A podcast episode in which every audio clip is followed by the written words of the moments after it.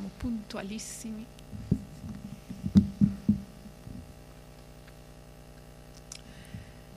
Benvenuti al corso di introduzione della Bhagavad Gita. Hare Krishna, benvenuti. Vi ringrazio molto per essere qua. Io mi chiamo Bhakti in Georgia e sono onorata, felice di condividere questo momento con voi eh, per chi è la prima volta che viene o per chi eh, ci sta ascoltando in radio, quindi non siamo solo noi in realtà, ma siamo molti di più. Eh, questo corso è proprio un'introduzione, quindi il linguaggio è molto semplice, non andiamo nei super dettagli del testo, ma rimaniamo ad un livello informativo. E oggi quello che faremo sarà un pochino riassumere quello che è stato fatto e vedere quello che verrà fatto nei prossimi capitoli, nei prossimi appuntamenti che partiranno da gennaio. Quindi il corso si interromperà oggi e riprenderà poi il, se non mi sbaglio, il 7, il 7 gennaio. Allora, prima di iniziare,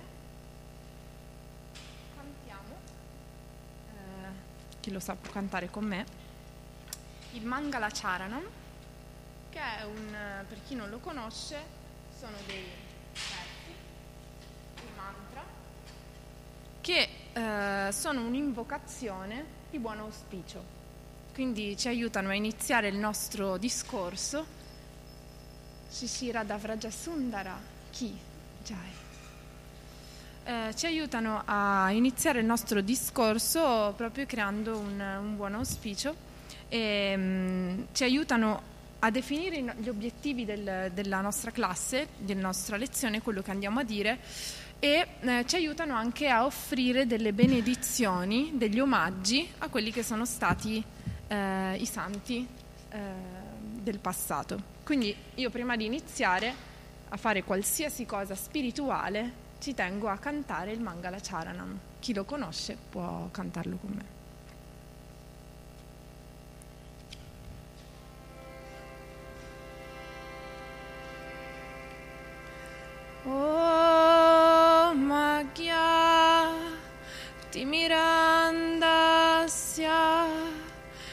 Gyananjana Shalakaya Shakshurum Militam Yena. Tasmai Shri Gurave Krishna Karuna Sindhu. Dinabandhu Jagatpate Gopesha Gopika Kanta Radha Kanta Namostute Tapta Kanchana Gorangi Radhe Vrindavaneshvari Vrijabanusute Devi. Pranamami Hari Priya Vanchakalpa Tarubhyascha Kripa Sindhu Vyayevya Cha Patitanam Pavanebhyo Vaishnavebhyo Namo Namah Shri Prabhu Nityananda Shri Advaita Gadadara Shri Vasati Gora Bhakta Vrinda Hare Krishna Hare Krishna Krishna Krishna Hare Hare Hare Rama Hare Rama Rama Rama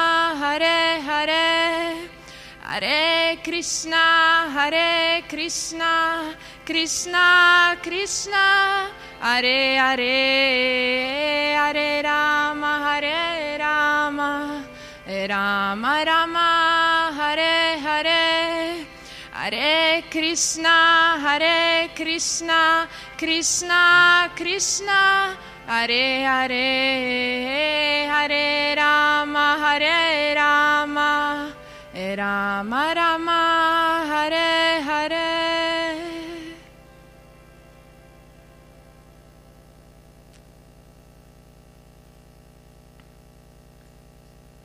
Come potete sentire sono dei mantra bellissimi che ci predispongono per eh, fare dei discorsi spirituali, ascoltare e condividere insieme.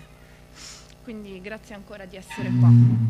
Allora, non ho messo il computer perché in realtà userò pochissimo le slide che avete usato già l'altra volta per chi c'era, quindi volevo un po' riassumere quello che avete eh, visto per chi c'era e per chi non c'era, un po' vedere quello che si è andato a toccare allora, queste sei sessioni introduttive hanno parlato dei Veda, del corpo, l'anima e la rincarnazione, il karma e il destino, le influenze materiali, Dio, trascendenza e Kirtan Yoga. Quindi dopo queste sei lezioni che abbiamo fatto di introduzione che ci hanno spiegato eh, la, la enorme importanza e il valore di questi testi, i Veda, eh, che dice proprio sono un'enorme libreria sanscrita colma di incredibili raccolte di conoscenza scientifica e spirituale. Quindi in realtà non è solo una conoscenza mistica, eh, ma c'è proprio scritto è una conoscenza scientifica, quindi ci dà un approccio scientifico alla vita. E eh, i Veda, le scritture antiche, eh, ci aiutano proprio in modo molto molto scientifico ad aggiungere qualcosa alla nostra vita. Ciò che io ho trovato molto interessante fin da subito, studiando le scritture, è che da nessuna parte c'è scritto che dobbiamo cambiare quello che stiamo facendo, quello che siamo, ma quello che eh, succede leggendo dei testi è aggiungere qualcosa alla nostra vita. Quindi abbiamo tutto un passato culturale, eh, emotivo, familiare, eh, è quello che possiamo fare leggendo queste scritture e dare significato alla nostra esistenza. Eh, ed è proprio quello il grandissimo valore della Bhagavad Gita è un testo che dà significato alla nostra esistenza e ci dice che cosa facciamo, che cosa, che cosa fare, da dove veniamo, chi siamo. Allora, visto che eh, io sono un po' a, fa- a, fare questa lezione tra la fine delle sei prima e l'inizio del vero studio della Bhagavad Gita capitolo per capitolo, volevo un po' parlare oggi, in, eh, di, volevo contestualizzare la Bhagavad Gita, quindi dove siamo? Allora siamo eh, 5.000 anni fa, mh, mm, siamo su un campo di battaglia, che è la battaglia del Kurukshetra, e si sta proprio per contendere una battaglia tra due famiglie sono la famiglia dei Pandava e la famiglia dei Kaurava. Eh, Arjuna, che è questo bellissimo protagonista della Bhagavad Gita, per chi la sta leggendo, che dialoga con Krishna, fa parte della parte dei Pandava con tutti i suoi fratelli. E, ma quello che eh, succede prima, quindi noi arriviamo alla Bhagavad Gita leggendo il Mahabharata. Il Mahabharata è questa storia di un poema bellissimo tra, tra le altre cose, che vi consiglio di leggere perché è avvincente. Sono, c'è anche un film proprio che, eh, sì, che, che narra, narra, il Mahabharata, ma ovviamente come in tutte le cose se andiamo nei libri andiamo in tutti i dettagli e le storie ed è proprio avvincente, ti prende completamente questo libro. Ehm, ci spiega come arriviamo alla Bhagavad Gita.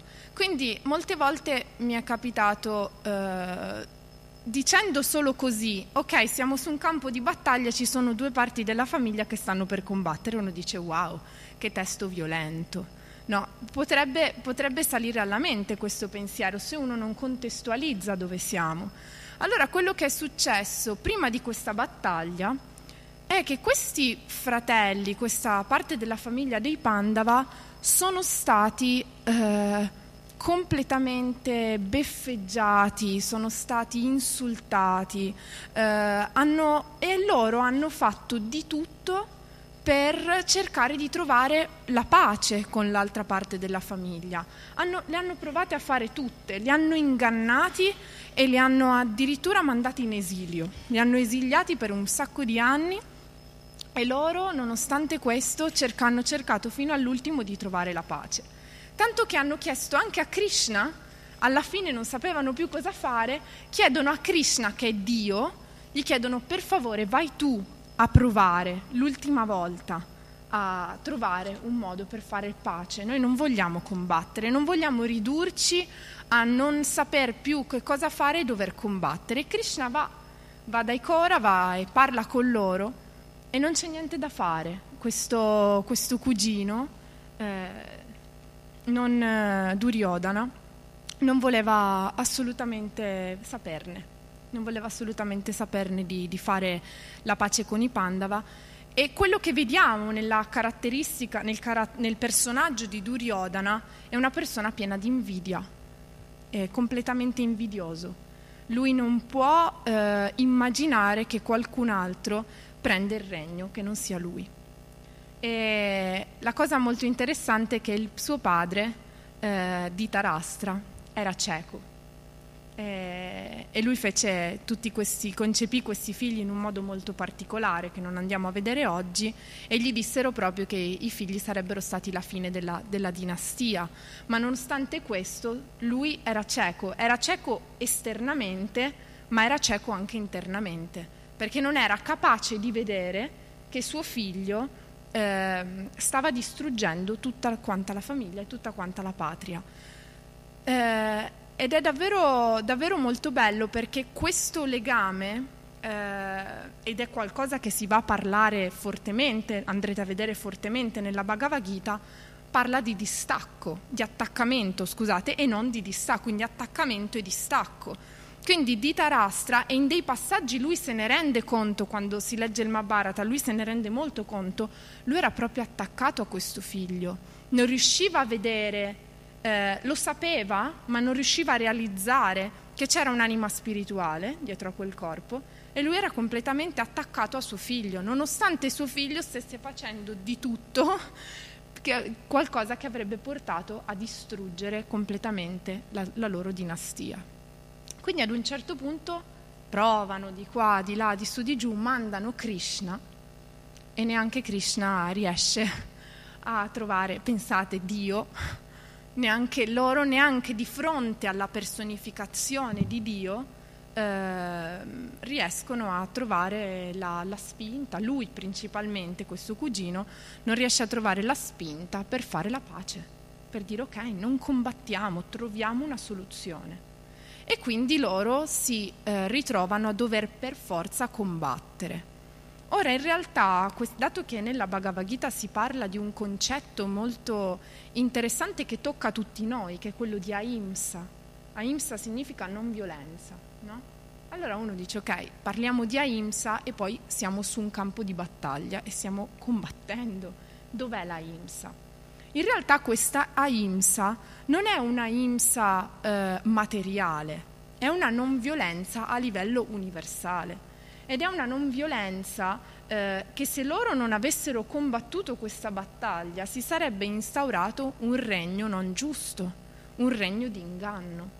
E quindi loro si ritrovano a dover combattere contro questo eh, adarma che c'era, contro questa situazione eh, familiare oltretutto è molto pesante per loro e viene descritto in vari passaggi proprio il loro stato interiore. Immaginiamo, io immagino sempre me immagino ognuno di noi che si deve ritrovare a combattere contro, contro la propria famiglia è qualcosa di molto pesante da digerire, è qualcosa davvero di difficile, anche perché loro dall'altra parte, e questo eh, lo spieghiamo oggi che abbiamo tempo, eh, loro dall'altra parte si ritrovano anche il nonno, eh, il loro stesso maestro di armi, che gli aveva insegnato ad usare l'arco, a combattere.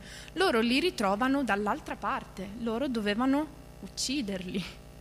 E non, avevano, e non c'era in realtà nulla, eh, eh, dove, non c'era nulla che loro avessero contro il loro nonno e il loro maestro, semplicemente visto che a quel tempo c'era un codice guerriero molto forte il nonno eh, aveva deciso che in ogni caso lui avrebbe preso la parte del re, perché il codice morale guerriero era molto forte a quel tempo.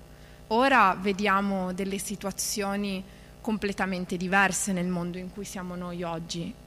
Manca la morale nelle cose della vita quotidiana, figuriamoci nelle guerre. Invece in realtà lì c'era un, un, codice morale fortissimo anche in quell'ambito. E quindi il nonno dice, eh, Bhishma era il nonno proprio per eccellenza, lui dice, eh, no, io prendo la parte del, del re. E quindi Arjuna e tutti i Pandava si ritrovano anche a combattere il loro stesso nonno, il loro stesso maestro. Ed ecco che qui eh, entriamo nella Bhagavad Gita, perché Krishna prende la parte dei, dei Pandava. Ora è molto interessante in realtà quando iniziamo a leggere il Mahabharata sappiamo quasi già come va a finire, perché se Dio è dalla parte di qualcuno sarebbe strano che questo non, non vincesse. E possiamo vederla anche un po' come una metafora nella nostra vita, no?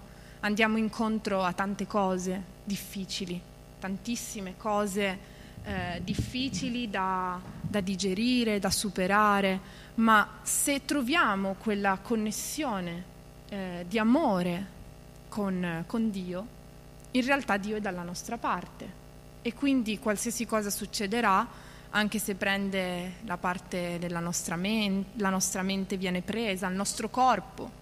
Ci sono delle storie incredibili di persone che non potevano più utilizzare il corpo ma erano in beatitudine, erano felicissime perché avevano ritrovato quel legame di amore.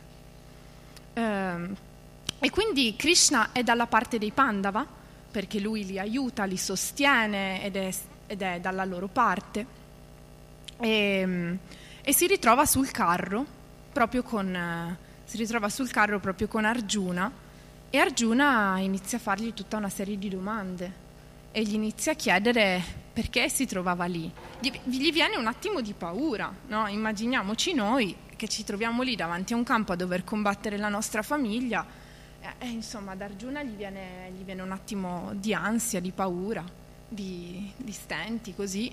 E allora inizia a fare una serie di domande a Krishna. E Krishna qua è il suo maestro, e loro, diventa il suo maestro. E gli inizia a rispondere a tutta una serie di domande filosofiche del perché lui si trovava lì a dover combattere con la sua famiglia. E quello che io ho trovato sempre molto interessante nella Bhagavad Gita è che Krishna non dice mai ad Arjuna di smettere di combattere e abbandonare quello che stava facendo.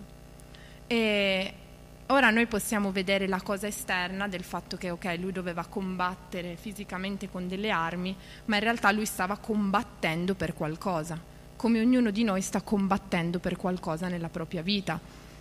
E Krishna gli dice ad Arjuna, segui il tuo Dharma, tu sei un guerriero. E gli spiegherà, e vedrete poi capitolo per capitolo, nella Bhagavad Gita vengono spiegati tutti i tipi di yoga.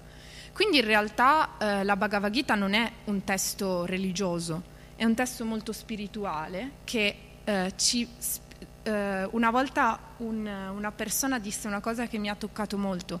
Con la Bhagavad Gita si può raggiungere la perfezione materiale e la perfezione spirituale. Quando leggiamo questo testo lo possiamo leggere e raggiungere la perfezione in base a quelli che sono i nostri desideri, perché ti spiega esattamente come funziona. Quindi se i tuoi desideri sono materiali, tu la Bhagavad Gita la puoi applicare anche ai tuoi desideri materiali e raggiungere la perfezione materiale se ti interessa qualcos'altro, ti dà tutti gli strumenti per poterlo fare. E, ehm, e quindi ci troviamo tutte queste domande che, che, andranno avanti per tutto il corso della Bhagavad Gita fino all'ultimo capitolo tra Krishna e Arjuna e Arjuna tante volte richiede, chiede a Krishna di ripetere. Eh? Quindi insomma era un suo grande devoto, più che un suo grande, era sicuramente un suo grande devoto, mi piace dire era un suo grande amico ed è quello che troviamo, Hare Krishna, ed è quello che troviamo di molto molto interessante e, e gioioso nella Bhagavad Gita. Arjuna era un amico di Krishna ed è quello che lo distingue da tutti gli altri legami che possiamo avere con Dio.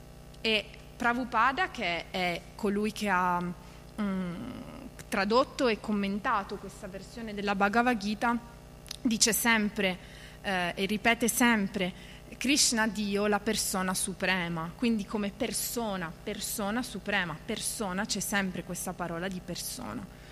E, e quindi c'è una relazione con una persona, se c'è una persona si instaura una relazione. E, e, Arjuna ha questa relazione di amicizia incredibile. Tanto che vedrete in un passaggio della Bhagavad Gita dove vengono descritte le varie forme del Signore, quindi c'è un passaggio della Bhagavad Gita che descrive proprio Krishna in tutti i suoi aspetti.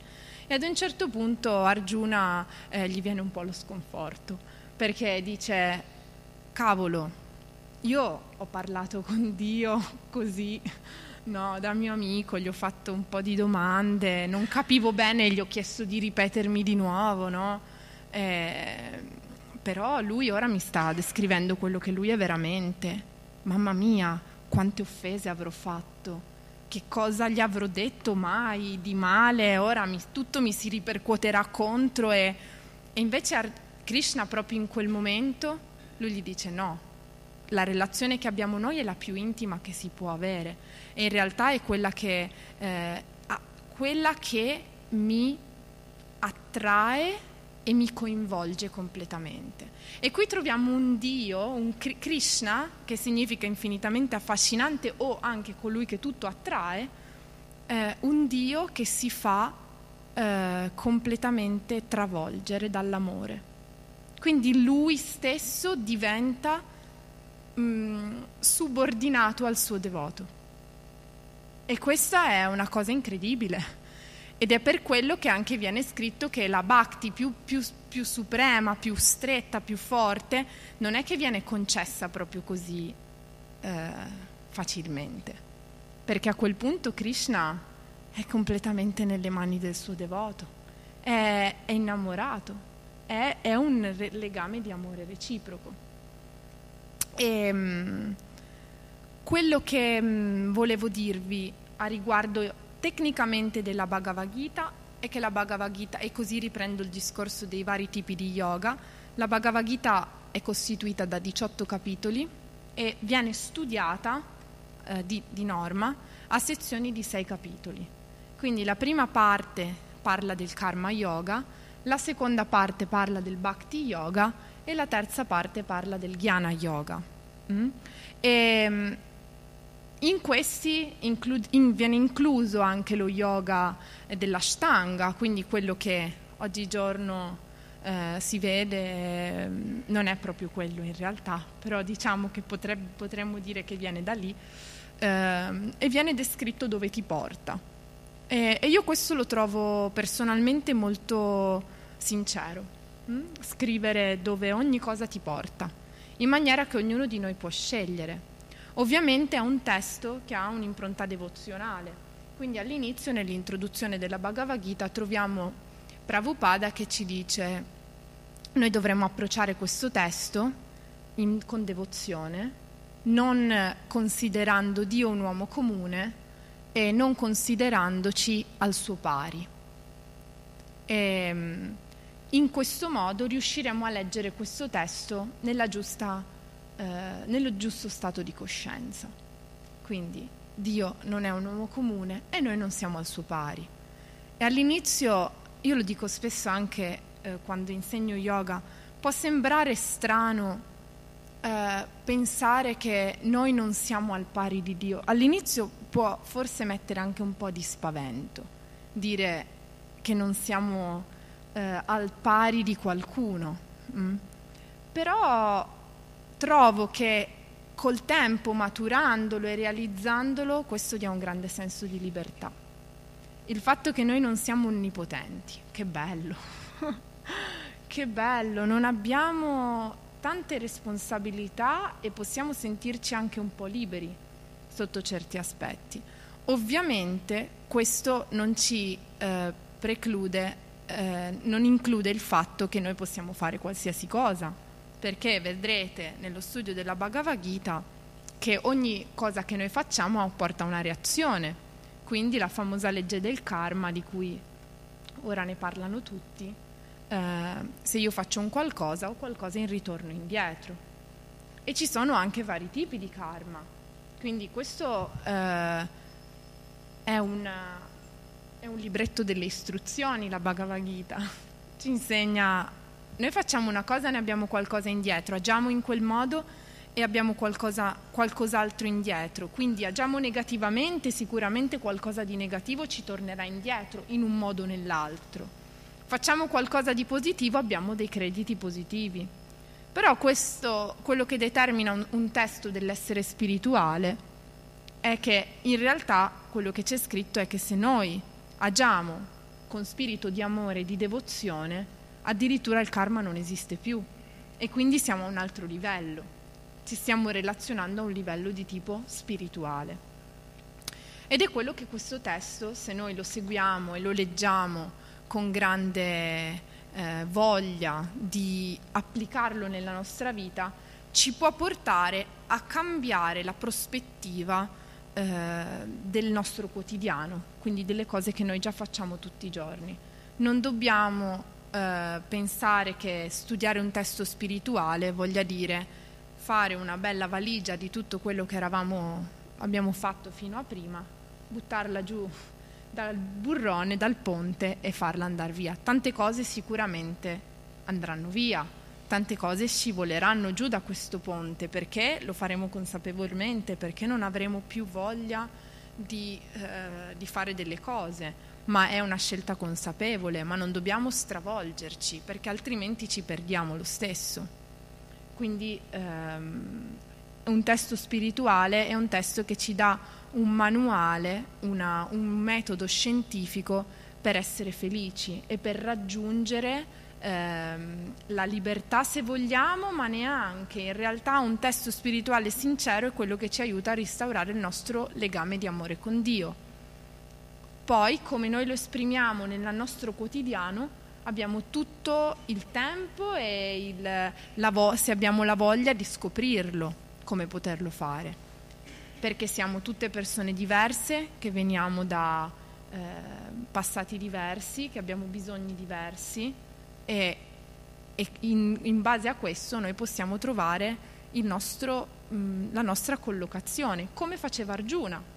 Come Arjuna era un guerriero e Krishna gli continuava a dire, come abbiamo detto prima, non smettere di combattere, continua a combattere, non andare a ritirarti sui monti a meditare, perché questa non è la tua vita. Tu sei un guerriero e quindi devi combattere, però cerca di trovare eh, lo scopo per il quale lo stai facendo, cerca di trovare la devozione e l'amore nel quale stai facendo questo. Eh, mi ero segnata eh, qua um, tre, pun- punti, tre punti importanti che ci sono scritti nell'introduzione e uno è quello che ci dice che f- qual è il fine della Bhagavad Gita perché è stata scritta la Bhagavad Gita, che fine ha.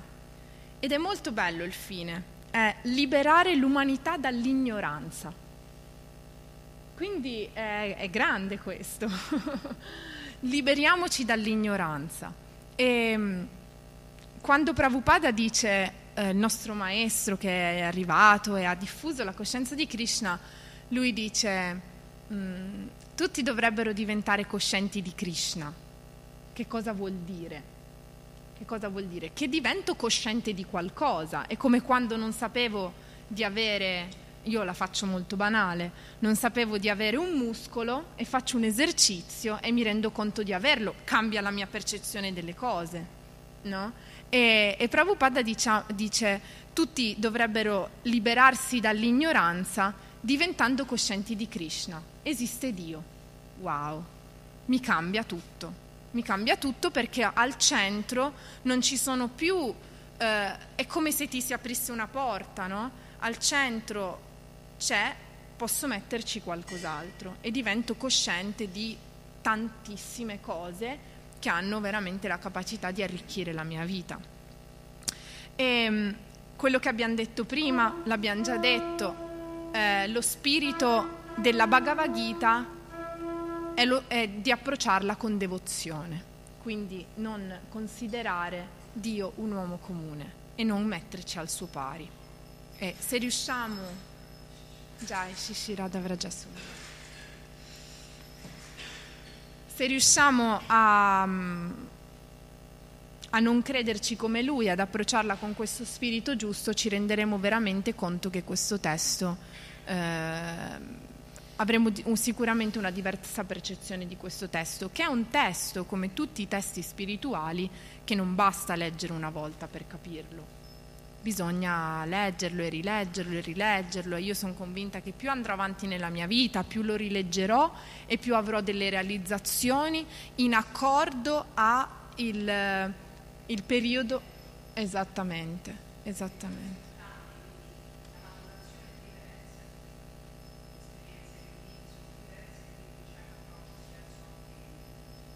Ogni volta. Ed è, ed è, proprio questo il bello di un testo spirituale.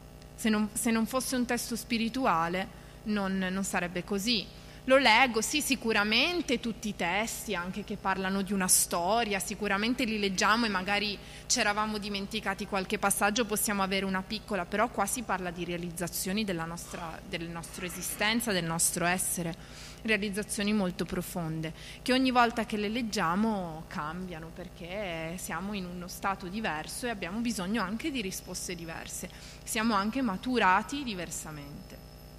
E eh, la Bhagavad Gita, eh, l'ultimo punto che volevo eh, discutere sull'introduzione è che la Bhagavad Gita parla di cinque verità.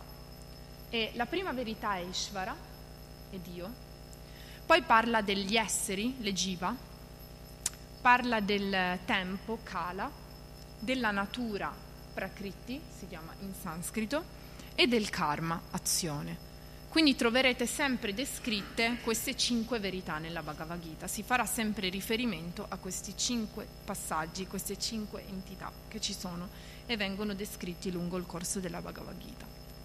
Eh, per fare un piccolo appunto personale, io la prima volta che lessi la Bhagavad Gita, e questo magari non vi tocca quello che dico, ma magari qualcuno a casa sì o può aiutare qualcuno, eh, io la prima volta che lessi, Gita, lessi la Bhagavad Gita, wow, lo trovai veramente un testo molto tosto, no? E leggevo un verso e non riuscivo più a leggere nient'altro. E ci ho messo, la prima volta che ho letto la Bhagavad Gita ci ho messo 8-9 mesi a finirlo tutto, forse non ero matura per leggerlo, forse ero in un periodo della mia vita particolare, non lo so, c'è chi trova questo testo in tre giorni, l'ha finito e quando qualcuno mi racconta questo, wow, io rimango completamente assorta in questa persona che tante persone trovano questo testo, in tre giorni lo finiscono e è come se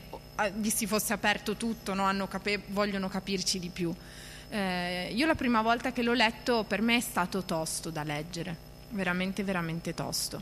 Quindi se qualcuno si trova in questa situazione, non vi preoccupate, eh, io l'ho vissuta sul, su di me.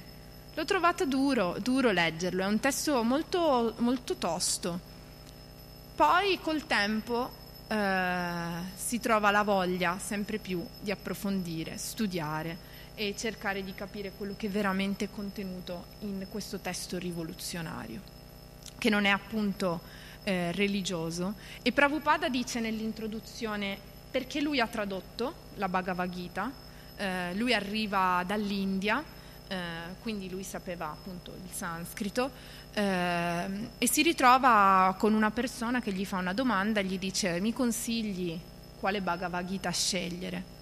E Prabhupada non sapeva cosa consigliargli, ne aveva, lette, aveva letto varie traduzioni e si era reso conto che eh, nessuna traduzione che lui aveva letto non c'erano dei commenti totalmente personali, individuali, dove il traduttore metteva un pochettino il proprio ego al centro, senza tradurlo per veramente fare quello che dicevamo prima, togliere l'ignoranza dall'umanità, dissolvere questa ignoranza.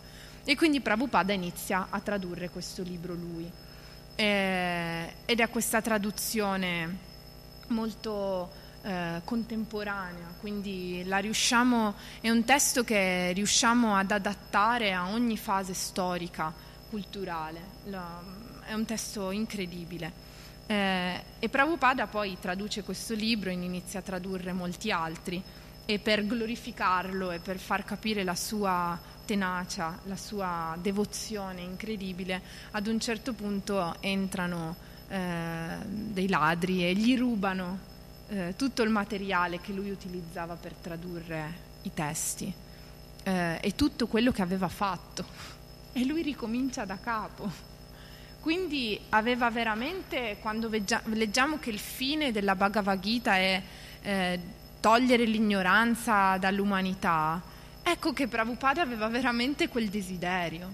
Lui, lui quello voleva fare, voleva fare un servizio all'intera umanità. E, e questo traspare dai testi quando li leggiamo. Non c'è mai lui al centro, non c'è mai lui al centro, quello, lui che ha tradotto. E quello che spera e vuole, Hare Krishna, e, e quello che lui spera di risvegliare nelle persone leggendo questi testi è l'amore, risvegliare l'amore per Dio. E... Hare Krishna. Risvegliare l'amore per Dio e questo è il suo profondo desiderio in ogni testo che ha tradotto. Quindi eh, sono molto felice per voi, per chi fa questo corso che può essere Ecco, mi era venuto in mente un altro punto mentre poi mi sono dimenticata riparlando. Quando io la prima volta lessi la Bhagavad Gita e un po' mi sono scoraggiata, eh, ho realizzato forse dopo che anche per il fatto che non avevo una guida che mi aiutava a studiarla. E, e quindi qua mi riconnetto e sono davvero felice per ognuno, sia qua sia a casa, che può fare questo testo e che può fare questo studio ed è uno studio guidato. Quindi ogni capitolo ci sarà qualcuno, voi leggerete il capitolo a casa, avrete delle domande a cui potete rispondere e ci troveremo qua, ogni volta ci sarà un relatore diverso, però ci troveremo qua e ognuno avrà già letto, capi- avrà già letto il capitolo e si sarà già fatto un'idea e avrà risposto a delle domande, avrà avuto delle idee, delle realizzazioni e quale potremo condividere le potremo condividere, le potremo approfondire, ma quello che è molto bello è che ci sarà una guida. Quindi ci sarà qualcuno che ha già studiato, approfondito, sta praticando la Bhagavad Gita ehm, nella sua vita. Quindi poi ad un certo punto uno si ritrova a voler applicare le istruzioni della Bhagavad Gita alla propria vita. Prabhupada era l'esempio vivente di una persona che viveva secondo gli insegnamenti della Bhagavad Gita. Non era solo qualcosa di teorico e poi finisce lì. Prabhupada nella sua vita era gli insegnamenti della Bhagavad Gita vivente. Quindi quando vede, quando asco, io non l'ho mai conosciuto Prabhupada, però ascolto le sue lezioni e quando ascolto le sue lezioni vedo che queste realizzazioni che ci sono scritte nel testo lui le ha.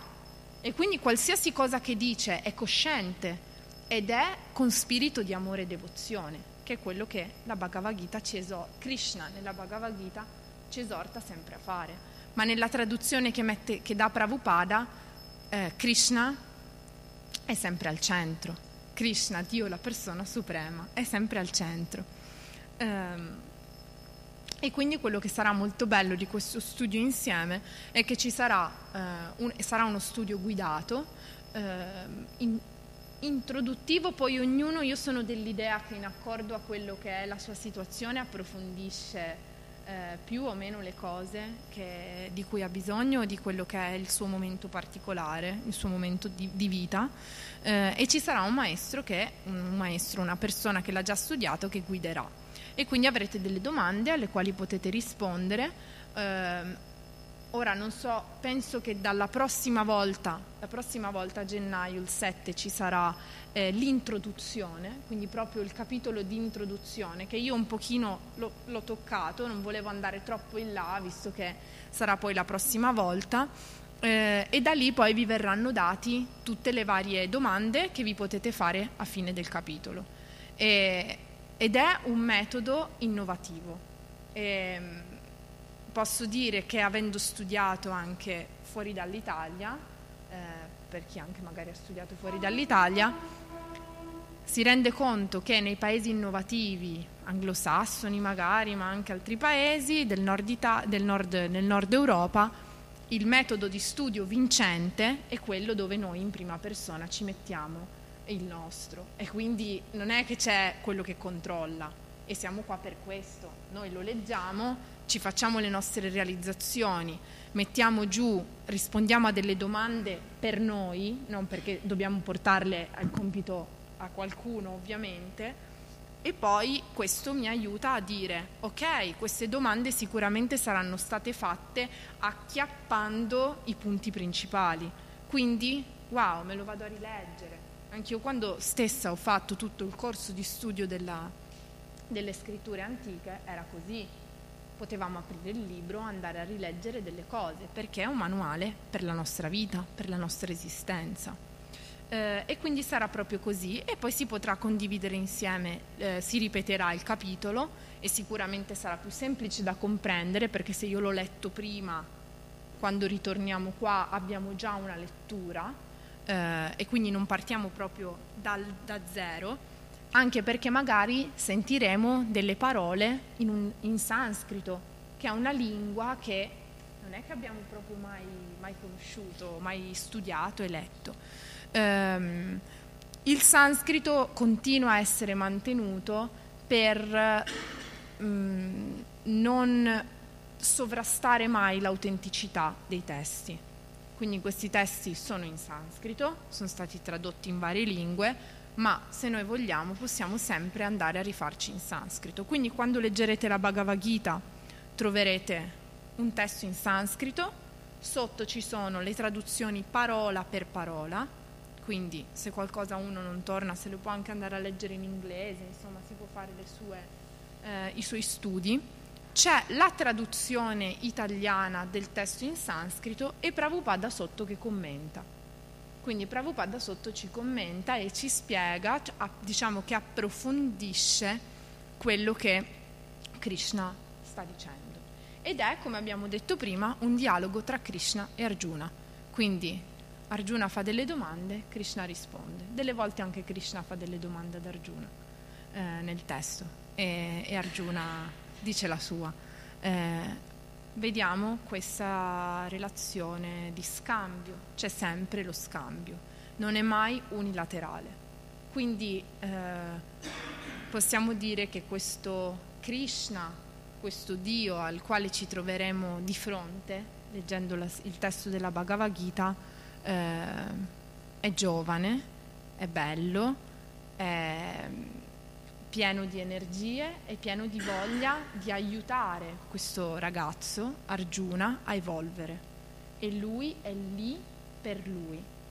E ci sono anche dei passaggi interessanti sulla Bhagavad Gita dove addirittura Krishna va un po' fuori dagli schemi. Quindi lui in realtà dice delle cose, ma poi per proteggere Arjuna in qualche modo si trova ad, a rompere gli schemi. Quindi non è un Dio standardizzato, non, non troverete un Dio standardizzato. Eh, si ritrova a rompere gli schemi perché in quel momento eh, in realtà era per buon fine, era per proteggere il suo amico, era per proteggere il suo devoto. Come dicevamo prima, Krishna viene completamente rapito dal suo devoto e lui fa di tutto per proteggerlo.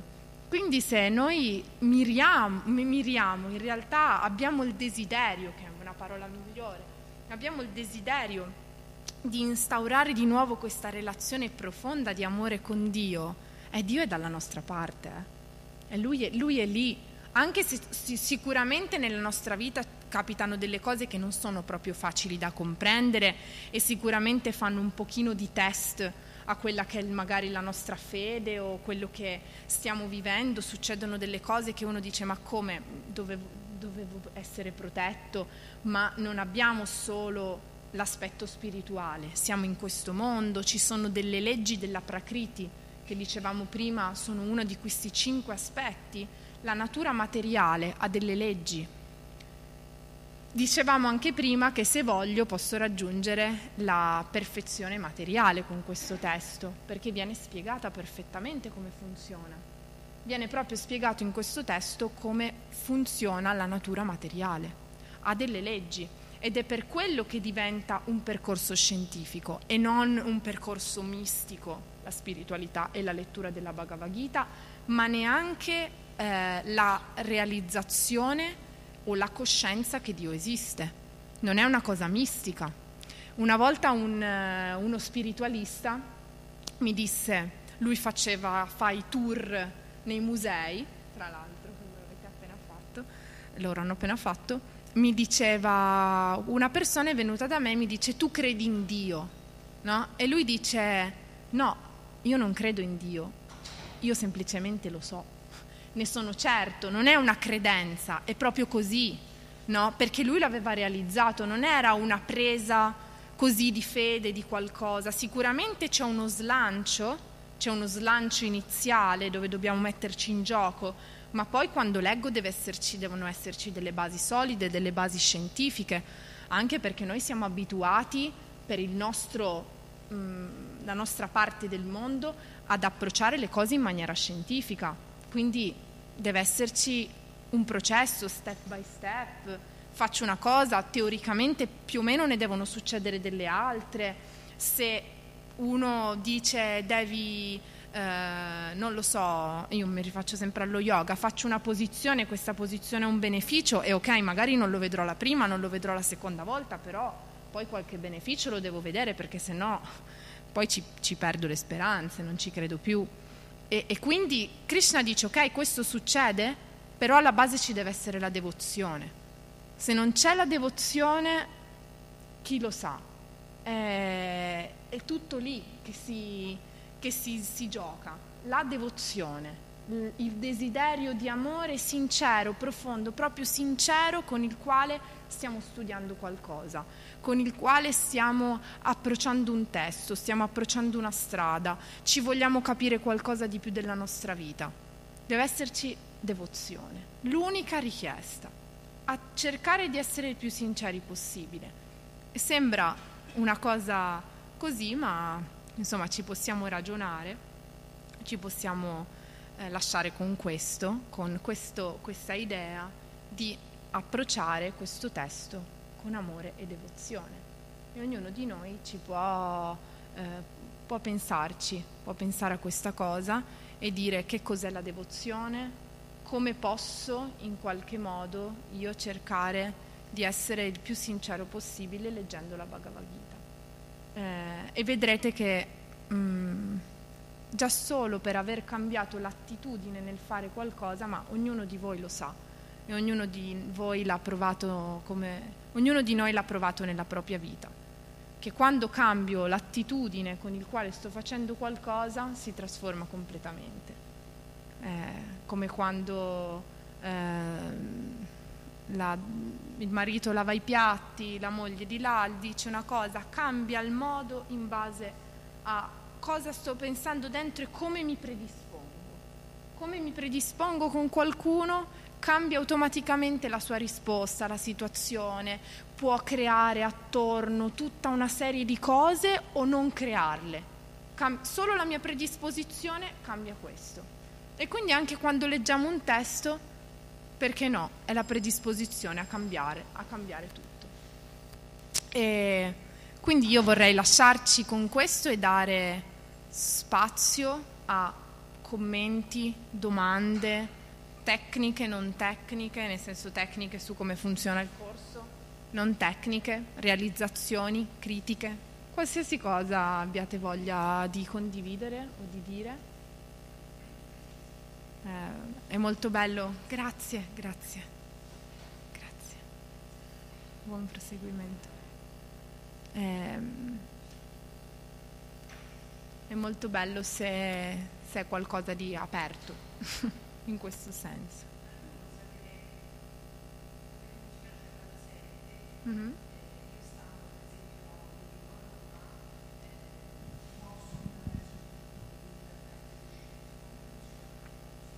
Sì. Allora, noi ora abbiamo questo bellissimo mm, progetto e che sta andando avanti con dei buonissimi risultati che è Radio Krishna TV. Quindi tu su YouTube, se scrivi Radio Krishna TV, eh, ti esce proprio l'account eh, di Radio Krishna e c'è il live. Ora io teoricamente dovrei essere in live. Sì. Quindi da YouTube tu basta che scrivi quello e ti esce la lezione, vedi anche perché abbiamo le telecamere lì sopra, Ehm, e poi si può pensare se tu hai piacere, magari ecco ora lo sto dicendo in realtà anche chi è in radio, possiamo pensare di fare qualcosa di interattivo, quindi uno non può essere fisicamente qua ma sta seguendo il corso e magari potremo trovare uno sportello, un momento via internet, via Skype, non lo so, adesso sto io creando con la mia mente dove devo parlarne con gli altri relatori. Mm, possiamo pensare di trovare un momento aperto di domande, realizzazioni, idee, voglia di chiedere qualcosa.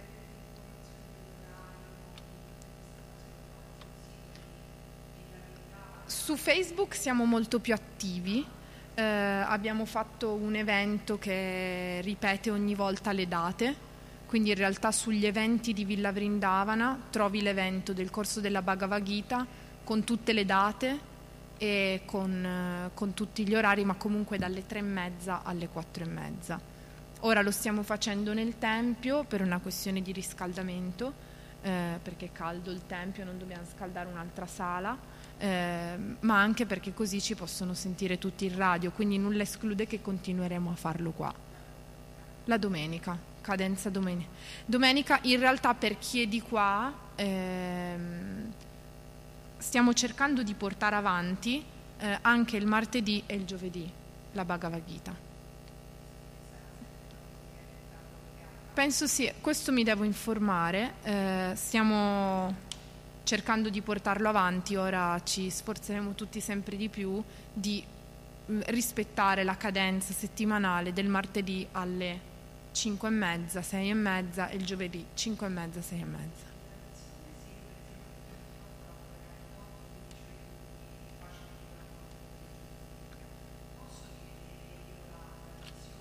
Sì, sì, ed è questa la bellezza di Radio Krishna TV, che tutte le, ehm, tutte le lezioni vengono registrate e si possono riascoltare. Questo vale anche per le lezioni della mattina, se viene un maestro o c'è un kirtan, siamo in streaming, quindi si può sentire, se uno non può, riascolta dopo. Sì. Sì, Radio Krishna TV, anche lì dovrebbero esserci le informazioni, sempre su Facebook.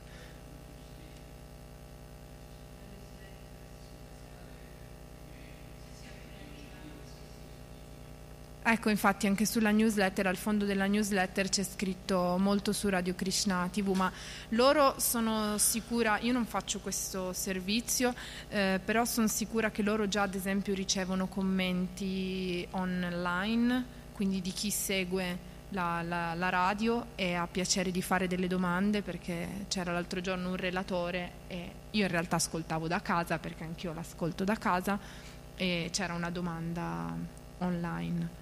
Quindi è una cosa work in progress, però sta, è partita non so se da un anno adesso, ma sta veramente andando bene, è utile a tantissime persone, me compresa, che ascolto da casa, Radio Krishna TV eh, perché non è sempre facile poter venire al tempio al mattino, quindi eh, abbiamo questa tecnologia e Prabhupada, giusto per quotarlo di nuovo, eh, lui diceva sempre che qualsiasi cosa che abbiamo dobbiamo utilizzarla eh, con la giusta coscienza e con, ehm, con, per Krishna, per servizio. No? Quindi se abbiamo la giusta coscienza in realtà nulla è male. Mm semplicemente lo usiamo, non ci attacchiamo a quella cosa e andiamo oltre.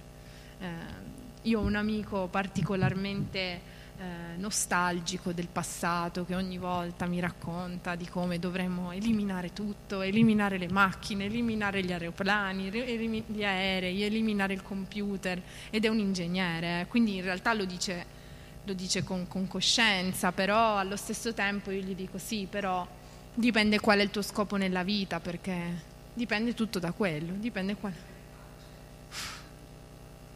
È vero che siamo andati troppo avanti, allo stesso tempo però ci troviamo qui e ora e quindi, ad esempio, questo è un esempio di come in realtà usi quello che hai per scopi spirituali.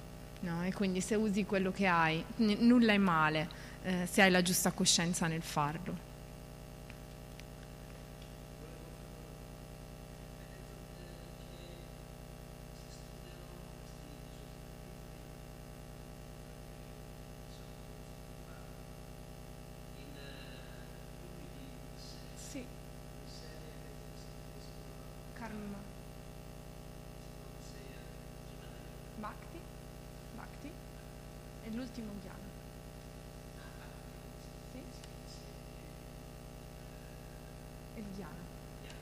Conoscenza.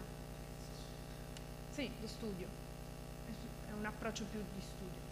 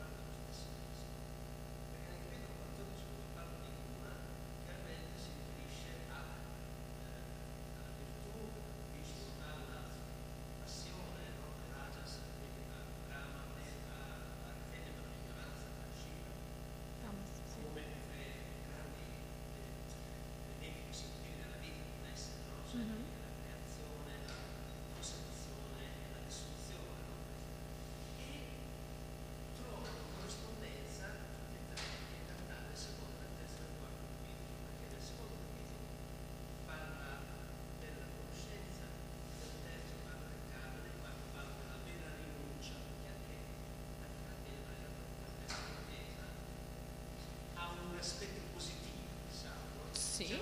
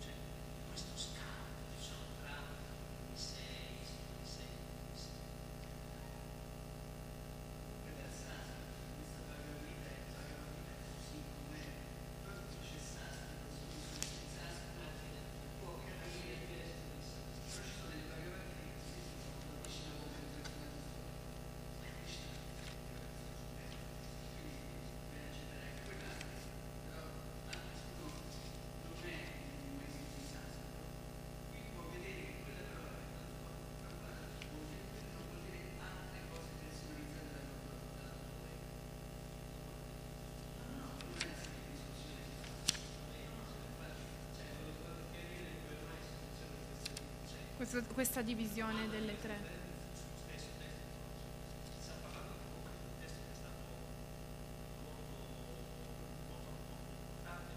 Certo. Io penso che mh, questa divisione, adesso volevo andare a guardare dove ho esattamente questo- questa divisione del- dello studio diviso a Karma, Bhakti e Dhyana. Che non c'ho qua, non importa. Ehm, io studiandolo sinceramente l'ho notato proprio, eh, a me è stato molto utile fare questa divisione, a, a- diviso a sei. Quindi la prima parte affronta il karma yoga, non parla solo di quello, parla anche di altre cose, ma in certi termini. La seconda parte parla della bhakti, infatti se tu vedi nei capitoli centrali che è il cuore e poi sta un pochino in, in mezzo, no? A questi due. Quindi quando tu arrivi al Dhyana, l'ultima parte, che è molto più mentale, molto più di conoscenza, eh, in realtà hai già l'aspetto di Krishna, delle sue forme, parla proprio della bhakti, della devozione. L'ultima parte è molto mentale, quindi po- poi potresti anche perderti, no? È interessante come la bhakti sta al centro, sta al cuore di tutto, non è l'ultima, è quella centrale. Io l'ho notato studiandola, l'ho notato legge- sapendolo e poi leggendo, ho notato che effettivamente c'era un po' questa divisione a 6, 6 e 6. Eh, e la parte centrale effettivamente della Bhakti parla delle forme dell'assoluto, dell'opulenza dell'assoluto, quindi parla proprio di Krishna, del suo aspetto personale. Eh, e poi nell'ultima parte vai sul Dhyana, quindi domande molto tecniche, tutto la, il capitolo dell'albero bagnano, no, che l'hai, la, se l'hai letto è molto, no, noti il cambio, noti il cambio di prospettiva. Eh, io non ho letto questa versione che, che, che dici tu, quindi in realtà non posso... Ops. in realtà mi è difficile eh, dirti di, eh, la comparazione tra questi due testi. Eh, ti posso dire quello che è per la mia esperienza, questa divisione fatta così. Sicuramente trovi dei rimandi tra il secondo capitolo, il quattordicesimo capitolo, tutto viene ripreso in altri termini, verrà, viene ripreso anche viene descritta in, proprio in particolare nel secondo capitolo l'anima, però poi dopo viene ripreso questo, il concetto del karma viene ripreso dopo, con una consapevolezza diversa probabilmente perché l'hai letto prima e quindi lo approcci diversamente e allora in base alla tematica, eh, in base alla tematica eh, che stai leggendo hai una consapevolezza diversa per affrontarlo. Ecco. Poi insomma Ehm, questo è quello che ti posso dire. Possiamo approfondire questo. Ok, grazie. Se non ci sono altre domande vi, vi ringrazio molto per aver partecipato e quindi ci rivediamo il 7 di gennaio. Non so se ci sarò io, però insomma sicuramente ci, ci rivediamo. Grazie. Hare Krishna. Jai Shila Prabhupada chi?